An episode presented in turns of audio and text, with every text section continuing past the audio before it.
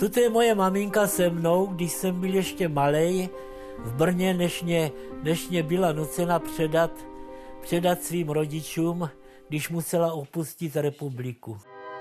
Znáte příběhy dříve narozených kolem jdoucích, vašich sousedů? Jejich paměť je kniha, ze které bychom měli číst. Každý druhý týden pro vás zalistujeme v jedné z nich. Dnešní díl seriálu Paměťová stopa začíná krátce před vypuknutím druhé světové války. Nadporučík Josef Ocelka sloužil u leteckého pluku v Brně, kde poznal i svoji budoucí ženu Marii. 17. července se jim narodil syn Igor. U toho ale už Josef nebyl. 17 dnů předtím odešel do zahraničního odboje.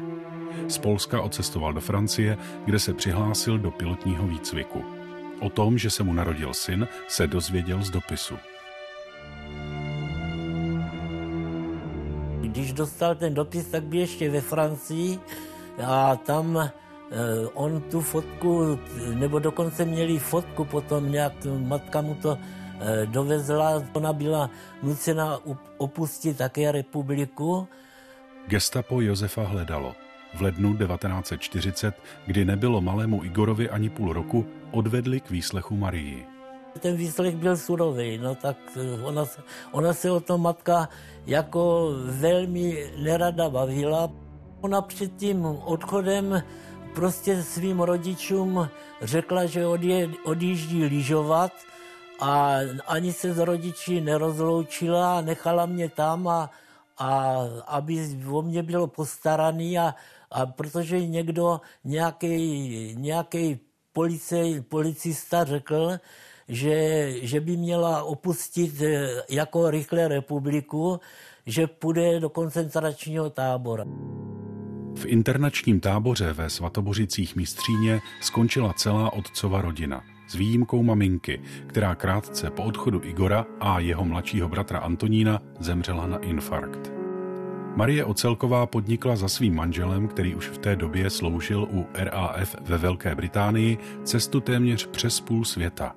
Měla falešné doklady a na ty falešné doklady se dostala přes, přes, přes do, do Turecka a z Turecka se dostala do Palestiny a z Palestiny byla, cestovala do Egypta a z Egypta se nalodila a tam už volala, tam už volala otci. S tou lodí odjela do Karibiku a z, z Karibiku se dostala teprve potom do Anglie.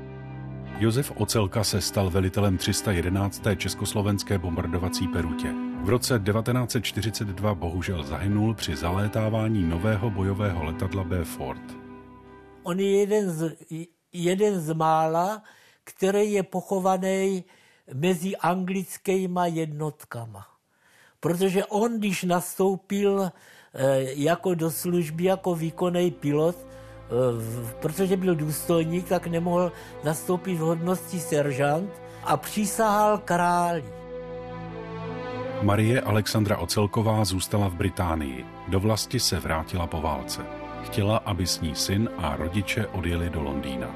Možná děda by snad eh, jako odjel, ale babička v žádném případě odjet nechtěla a, a, tak, eh, a já jsem taky v té době eh, jako do Anglie odjet nechtěl. Matka odjela sama a už se ale nevrátila. Jsme psali dopisy a ty dopisy se nám prostě vraceli dom, jakože je adresát neznámý, ačkoliv potom jsme zjistili, že ta matka žila stále tam na té, na té stejné adrese. Když jsem jí psal, tak ona bydlela na té stále stejné adrese. Ona mě z Anglie posílala taky jsem tam nějakou, nějaké věci, takové maličkosti, ale tady ty balíky vždycky to přišlo všechno roztrhaný a rozbalený. Igor zůstal v Brně s prarodiči. Jako syn letce RAF to ale neměl jednoduché. Na studia a vysokou školu mohl zapomenout. Vyučil se zámečníkem. Svoji matku viděl po druhé v životě až v roce 1964, kdy přijela na jeho zásnuby. Navštívil ji pak v Londýně ještě několikrát. Přijel za ní i s rodinou. Až do smrti měla české občanství. Zemřela v roce 1992. Josef Ocelka byl vyznamenán Československým válečným křížem, medailí za chrabrost a řadou dalších vyznamenání.